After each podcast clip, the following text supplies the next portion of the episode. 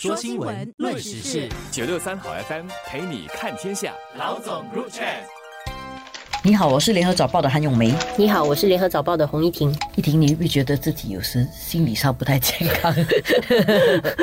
其实我觉得我们现在的身边、工作上啊，或者生活上，你多少都会接触到有一些心理疾病或者心理上有一些问题的一些同事啦，或者一些人啦。对。然后有些时候，可能你看到好像大家现在都一直在反映这种心理健康问题。有时候你看一些呃，大家讲的一些问题啦，或者一些症状啊，有时候你可能自己是不是也是可能要心理不健康了？对对对，我刚才笑哈，不是因为觉得这种现象很好笑，而是有些时候自己都会忽略了自己可能遭遇一些压力，然后这个东西会造成我们的心理上不太健康。但是我们其实会以为说没事啊，过了就算了，或者是甚至觉得说可能以为自己是睡不够啦，精神不够好啦等等原因。但是我们个人如果说没有意识到自己性情上的转变的话，其实长久的话是可能会造成一些问题的。这个问题可能在上一代的人里面啊，不会怎么特别注意。一方面可能上一代的压力跟我们现在不一样，然后另外一方面是我那天问了几个年轻的同事，他们也觉得说他们的心理健康问题在他们的群里面是一个很受关注的课题。嗯，然后他们觉得比他们大的那些人，就是我们这一辈或者比我们更大的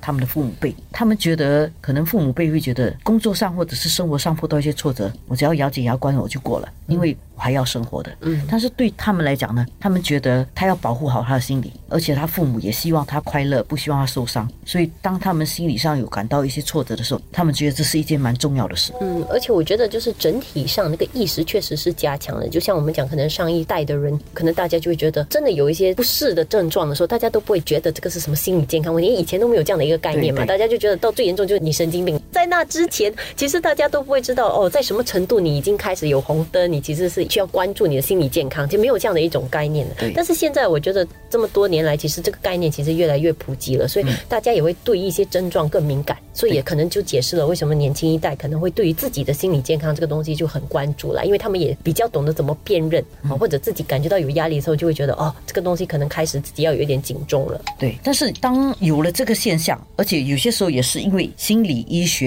发达，把很多东西理论化，嗯，就更加容易让人家辨识出一些问题。这不是坏事啦，因为心理健康的问题如果不去解决的话，其实是会造成更大的问题的。因为不重视它，若干年后，当一些人没有及时的得到治疗或者疏解的话，它可能会造成很大的社会问题。嗯，比如说有些时候我们会看到一些人可能没有控制好，他可能会拿东西去伤害别人。嗯。或者是他会在路上突然间情绪不能控制好，去骂人，人家会一时不明白为什么他会这样，然后这个社会的摩擦就会比较大，所以必须要正视这个心理健康的问题。现在用一个举国之力，国家把它放到国会议程上面去讨论，而且讨论了两个半天呢。前天下午讨论了，昨天又讨论了一个上午。这个让我觉得说，我们应该把这个心理健康的问题跟一般的慢性疾病同等看待。比如说，开始发现你胆固醇过高的时候呢，你只要少吃不健康的食物，可能这个胆固醇过高的问题就解决了。然后，如果医生跟你讲说你已经一年了，你的胆固醇还是没有办法下降，看来你可能要吃药。那如果吃了药之后还是没有办法控制，就更严重的话，那你就要去看专科医生，可能它会影响你的心血管疾病啊什么等等。所以，心理卫生的问题是不是也是这样？如果说你开始发现你身边有个人有一点忧郁、焦虑或者等等的变化的话，如果开解不了的话，他可能要去看一个普通的心理医生。再不能开解的话，才去到比较严重的看心理专科医生。所以，这样的一个框架可能也要定下。政府确实是比较有意识的，要让整个治疗或帮助心理健康的护理模式让它更正常化，就是就好像对待一般疾病这样来去帮助。这样的做法，我觉得也有一个好处，就是不会让大家就是这么容易觉得说，哎，精神疾病是一个有一些刻板负面的印象。因为现在我们一听到这个疾病就很严重了，就是去看专科。但是如果以后比较常态化，就是说你先有问题，你先去综合诊疗所，你先寻求第一级的治疗，然后再慢慢看是不是需要加码。我觉得大家就会把它比较正常化的看待，然后可以让这个疾病本身大家对他的那个印象也会比较不会那么负面。对，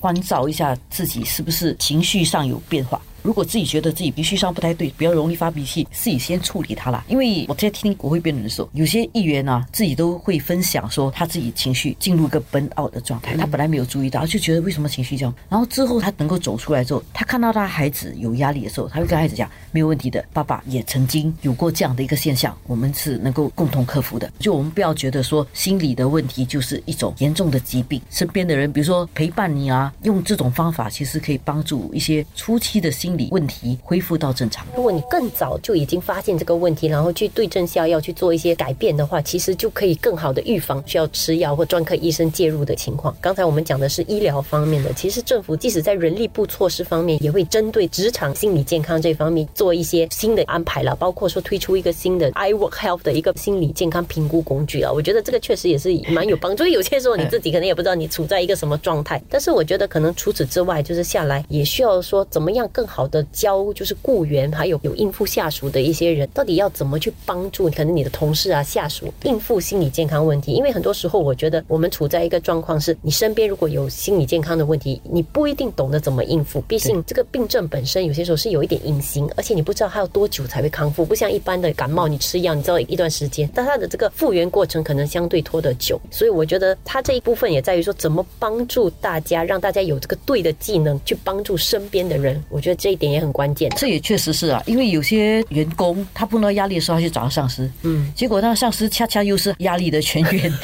他就会更严重。但是如果在一个公司机构里面，它是有一些岗位是专门给不同的员工辅导的话，那会更有效了。因为这个辅导的工作是现代这个社会里面所需要的，就好像有一些公司里面有 sustainability officer 永续的官，永续官就是看这个公司企业是不是能够永续经营的。那其实心理卫生的问题也是公司能不能永续经营的一个关键。因为如果很多员工心理上都不太健康的话，那个工作也很难做下去。对，然后其中还有一点，我觉得也是有照顾到哈，就提到这个心理健康保险。我觉得这方面其实也是一个可能很多人发现自己有点心理健康问题，要不要去求医，可能也会有一点裹足不前，因为就是担心可能这种心理健康的药物啊，一般保险不懂有没有受保，结果因为钱的问题，反而漏到压力更大。对对对，或者是因为这样就不去求医，因为你怕那个医药费没有办法负担，这个反而恰恰恰是最不应该的，因为就我们都知道说，可能比较严重的情况，你是需要服一段时间的药物，然后让整个情况改善了以后才可以停药。所以像这样的一种治疗过程，至少在负担能力需要有足够的一些保障啦。不过当然，我还是觉得说，心理健康问题如果能够提早发现的话，能够通过生活上的改变、朋友的支持，不要一开始就去吃药，就比较好的。所以整个社会需要共同来一起解决。发现身边的人精神上有一些不太正常的时候，就要能够去帮助他，这样是最早能够解决问题的。只有到很严重的时候才要去看医生跟去吃药，我觉得这样是比较好。所以这个我开玩笑说，这是一个举国之力哈，来共同解决这个问题，也确实是如此啊。因为如果一个社会心理不健康的话，我们就很难共同走下去。我觉得对个人来讲有两点呢，第一个就是你自己哈，可能要看一下怎么调试跟排解压力啊。然后第二点就是也不要施加无故的压力在别人身上，不要